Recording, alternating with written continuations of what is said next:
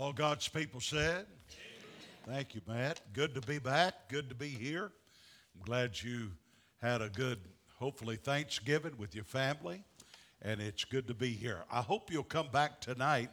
I'm planning to preach a sermon that I think is not only relevant, but prevalent for this church concerning Romans 12, 1 and 2, on how to know the will of God. You know, all that matters in life is the will of God. Nothing else matters. We say, well, what really matters is us glorifying Him, but His will is the place where that happens. Hope you have your Bible this morning. Let's look in Colossians chapter 1. And Paul ends his prayer in verses 12, 13, and 14 of chapter 1 with a word of praise. You know, usually you think about prayer, you start with praising the Lord, but he ends it with praise. But the petition that he prayed is in these particular verses 9, 10, and 11. And if you're looking for a title of my sermon, I'm preaching on praying from the perspective of what you already have. Now, most of us think that prayer is totally, completely about asking. I would say to you, prayer is appropriating. Most of us pray not from a new covenant understanding. Now, you do realize in the upper room, in John 13 through 17, Jesus transitioned his disciples into a different kind of thinking. And that was he transitioned them from him being with them to him being in them. That's why the emphasis in the epistles is not on following Jesus, but living from Jesus. And prayer changes if you understand the new covenant relationship. Now, before I read the text, listen to this. In all of Paul's prayers, you remember he wrote 13 books of the New Testament. In all of his prayers, you never find him praying about people being sick or their physical needs.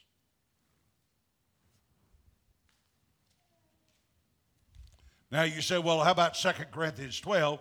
He prayed about that thorn in the flesh. Well, I don't believe that was a physical need. Now, a lot of preachers believe it was. If you believe that it was, then that's the only place. The second thing, you never find him praying about financial needs. Now, I'm not saying that you shouldn't pray for people that are sick. James says you ought to pray for people that are sick. And Jesus, he took care of the sick. And I get sick, I want you to pray for me. But most of the time, when we think about prayer, it's praying about the physical needs of people. That was not what occupied Paul's prayer life.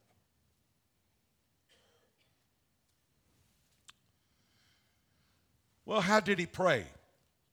Would you stand with me for the reading of his word? Colossians 1, verses 9 through 11. I'd encourage you to go home and study a lot of Paul's prayers Ephesians 1, Ephesians 3, Philippians 1 is one of my favorites.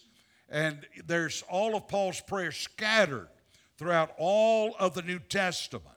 But this one in particular, I think, is so, so helpful this morning. Look at verse number 9. For this cause we also, since the day we heard it, do not cease to pray for you.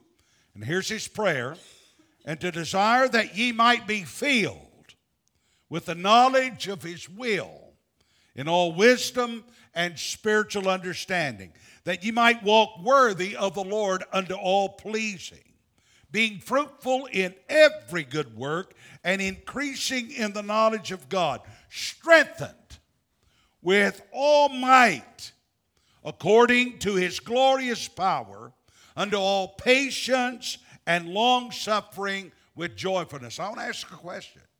Does that sound like anything you've prayed lately? Now, here's what most of you do you pray things that you heard somebody else pray.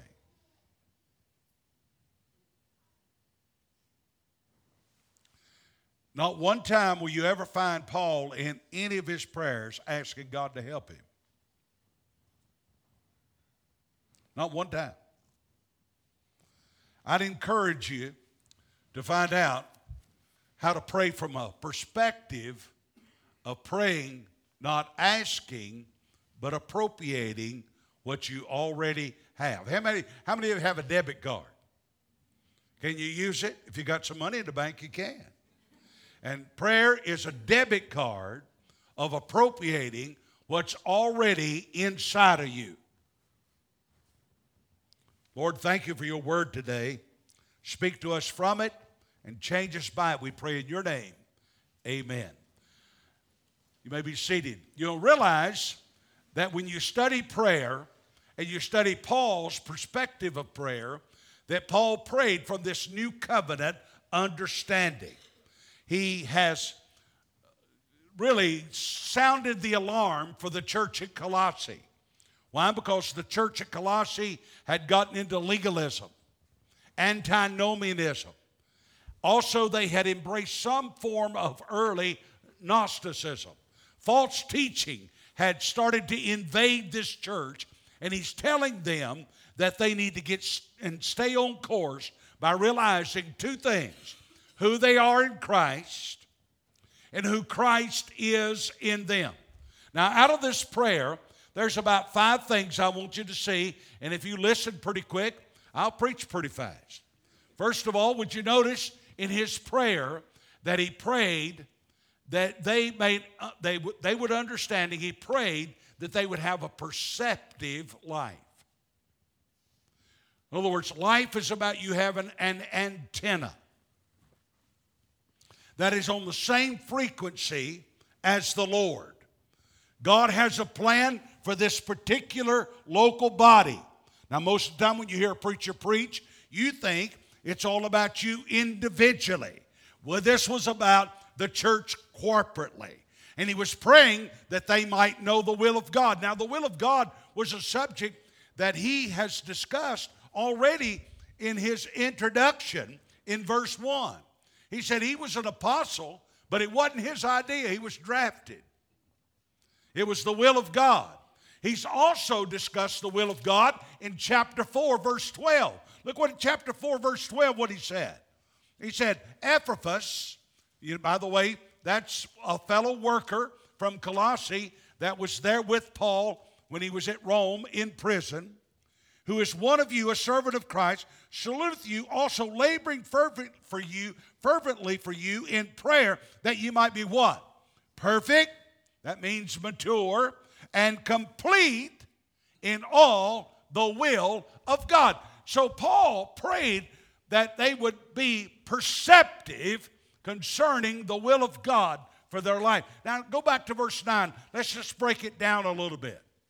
Notice, first of all, the significance of God's will as we think about a perceptive life. He says that you might be filled. Now, when he uses this word filled, that ought to get our attention. Same word concerning us being filled with the Spirit in Ephesians 5. The same word in Colossians 3 with us being filled with the Word. Now, we all agree that we must be spirit filled. That means simply controlled by God from the inside out. So, if we're to be controlled by God in the inner man by His Spirit, and we're to be full of the Word, sanctify them through Thy Word, Thy Word is truth. But the Word and the Spirit connect us to the will of God. Now, do you, do you know that God has a plan for your life? Plan for this church? I hate to disappoint you, but he planned it before you, you even were. You're his workmanship, created in Christ Jesus, unto good works which were pre planned, foreordained. So God's planned everything about you and about this fellowship. And you are to be controlled by that. The only thing that's to control you is God Himself. And so there's the significance here of God's will. But then notice with me what I would call the sequence of God's will. I'll preach more about that tonight. Let me make this statement. You'll never know the will of God until you don't have one.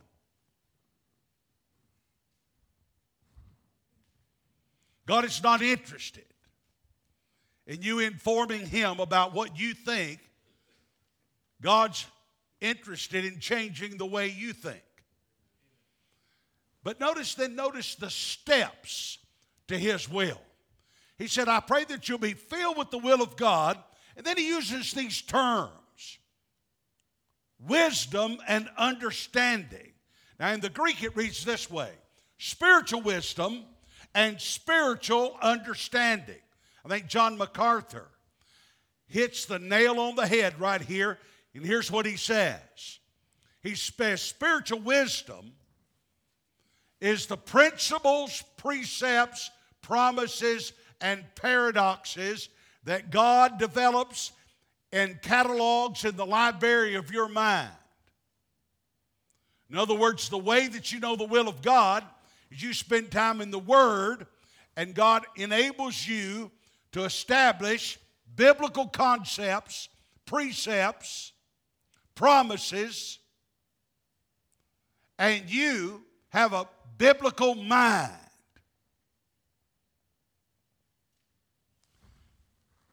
Spiritual understanding is you applying that. So the will of God and the Word of God connect.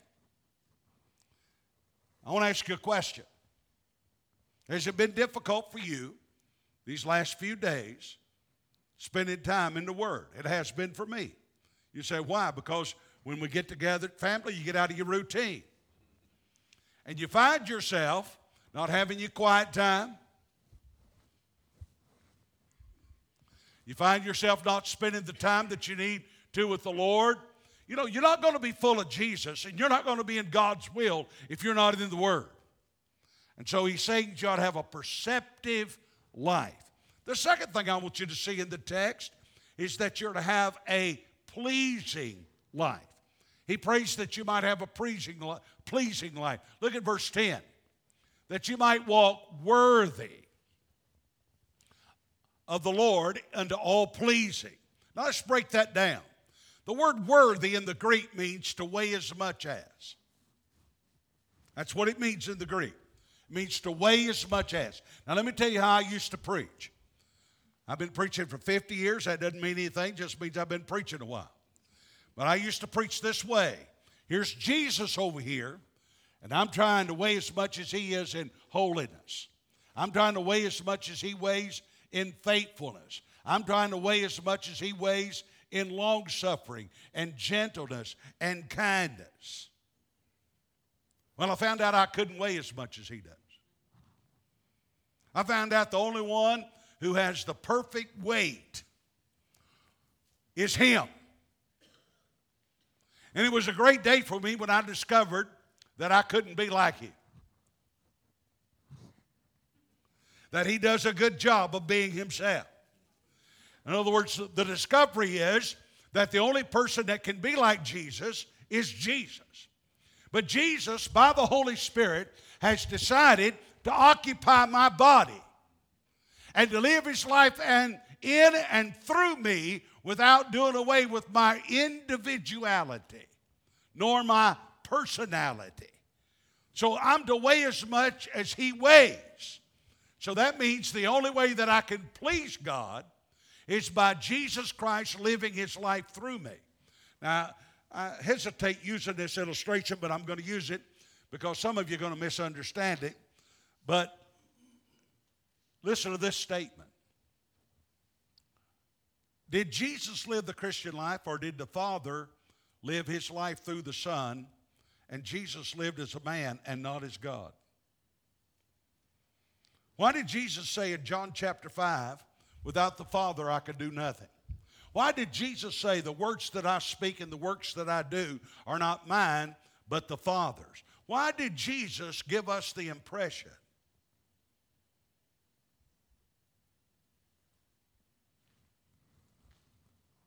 that he didn't live the Christian life?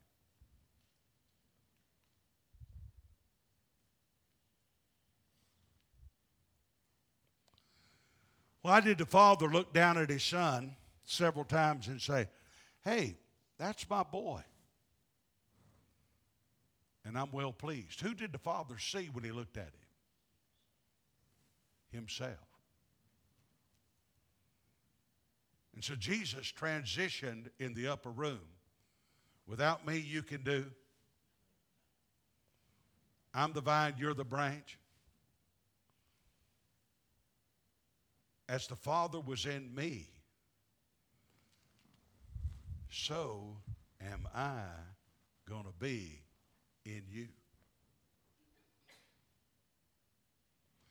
Now, this word pleasing, it's the only time this Greek word is used in the New Testament. When you find a Greek word that's only used one time, you, you better stand up and, and, and look up and shut up and study. Now, this word pleasing here, how many of you know where your wife likes to eat? Raise your hand.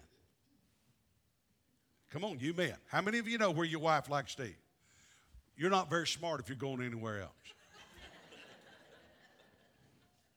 Words, this word pleasing in the Greek means that you do not ever question whether you should ever go against His word that you've hid in your heart, His life that lives inside of you, and you better seek only and solely to please Him. Not only it's a pleasing life, a perspective life, but thirdly, look at the text. It's a productive life. Being fruitful in every good work. Now, if you have not come to this point, you need to. You can't produce fruit. You can bear it, but you can't produce it. In fact, you don't have the power to blow the wings off a gnat. Words, you don't have the power to manifest agape love. You don't have the ability to have the joy, which is the fruit of the Spirit. Now, you can't produce any of that, but you can bear it. Now, he says here that you are to what? In verse number 10? Being fruitful in every good work. Now, let's ask the question what is the definition of a good work? Now, most of you think that means a good work that you do for God. You really don't understand Christianity if you think you can work for Him.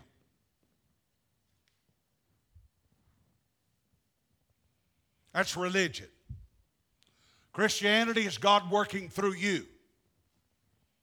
So you ask the question what is a good work? Now, this is hard for Baptists to say. Anything that's not a faith is. Anything that's not a faith is. Anything that's not a faith, until everybody says it, I'm going to keep saying it. Anything that's not a faith is a sin. Let's everybody say that. Anything that's not a faith is. So, therefore, a good work is anything that you're not doing, anything that you're doing that's not a faith. Now, let's define faith.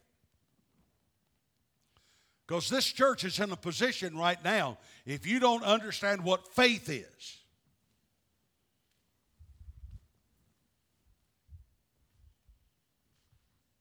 then you're in trouble. Let me give you a biblical definition of faith faith is your response to what God initiates. Faith cometh by. So faith doesn't start with you. Faith is you being in a position whereby you have no agenda and you signed a blank sheet of paper and God initiates in your heart through biblical truth and the desires that He resurrects His will for not only this church, but for you and individually and your family together corporately. A good work is a faith work.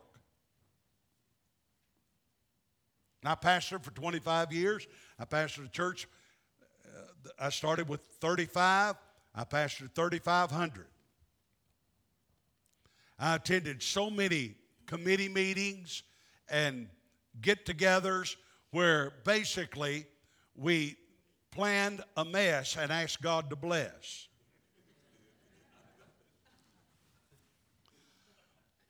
Have you found out? I mean, early in my life, I thought I needed a new car. I mean, every preacher that I knew had a new car.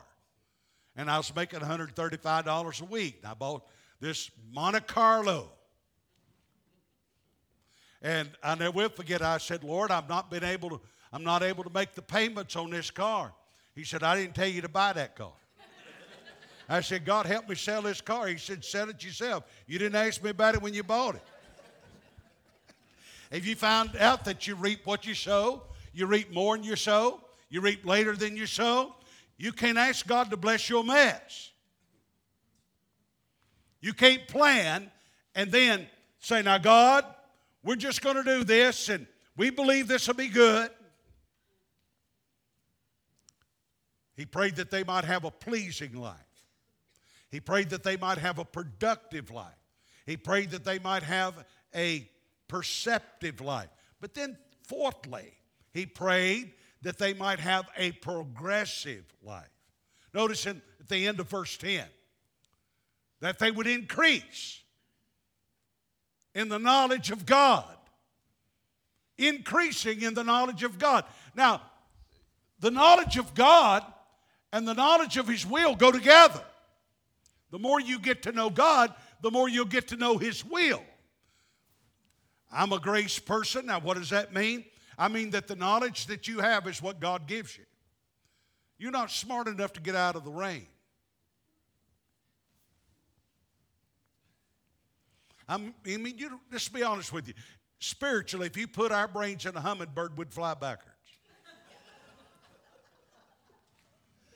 well, the Bible teaches that God gives us the knowledge to be saved. Where does the Bible teach that? 1 John 5 20.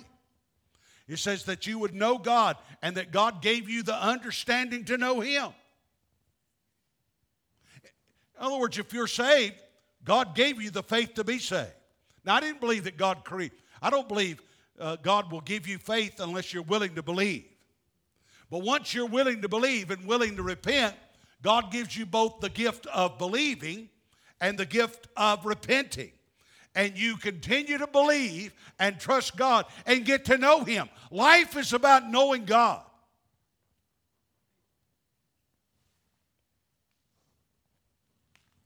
What's your knowledge of God? Do you know more about Him today than you knew last week? Or have you created a God you're happy with? Or have you created a God that you can sing hands and get the warm fuzzies and think that you really know Him?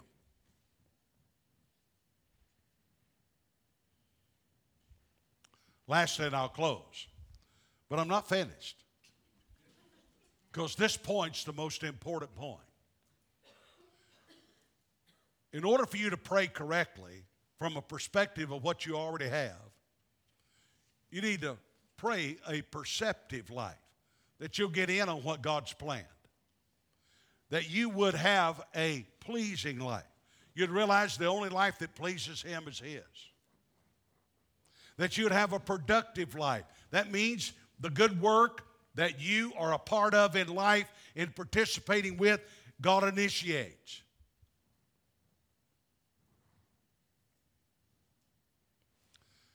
It's progressive. You get to know God better every day, every week, every year. But then lastly, it's powerful. You ought to have a powerful life. Now, let me ask this question What do you think is the greatest miracle of your life that you can explain? You say, I believe in miracles. I do too. I have one. And if you're born again, you are a miracle. That God reached down in a horrible pit in the miry clay, picked you up, washed you in red blood, made you white as snow, put his life inside of you, and you've been on a solid rock ever since. God did something for you and does something for you every day that you cannot do for yourself. But how would we explain that you have power, the power of God working in your life? Let's look at verse number 11. He uses all these different terms for power. Notice some of the ones he uses strengthened, underline that, might, glorious power. He uses four different words for power. And then he says, the evidence that the power of God's in your life is patience and long suffering. But he doesn't stop there. Patience and long suffering with joyfulness. Now, let me break that down for you. Patience, that means the power of God in you enables you to endure with joy difficult circumstances.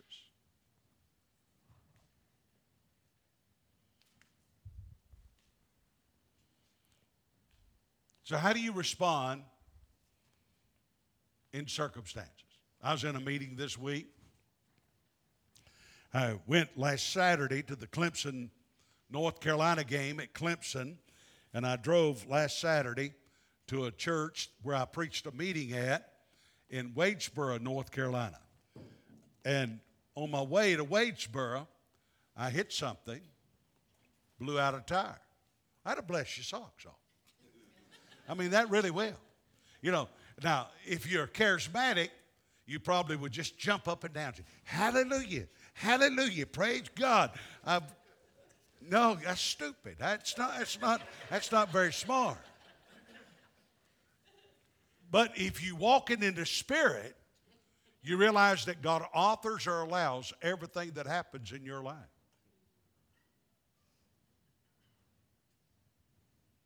And that's why you give thanks in all things.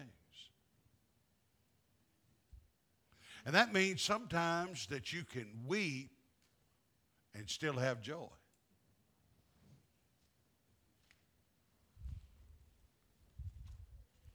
What circumstances would you change right now that's robbing you of your joy?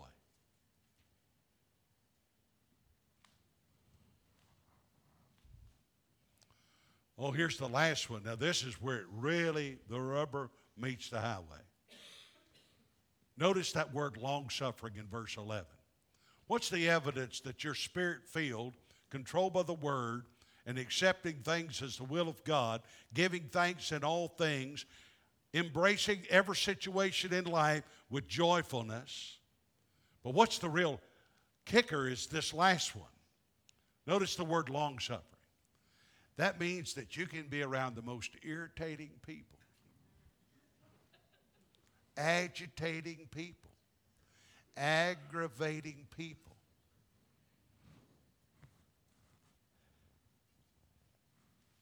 And still have a shouting fit.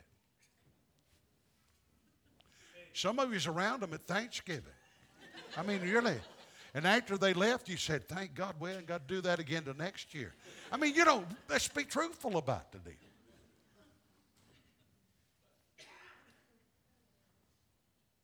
Some of you are married to them. Have you ever wondered? Have you ever wondered why God lets you marry somebody that's the opposite of what you are? So you can drive each other to Jesus or crazy woman.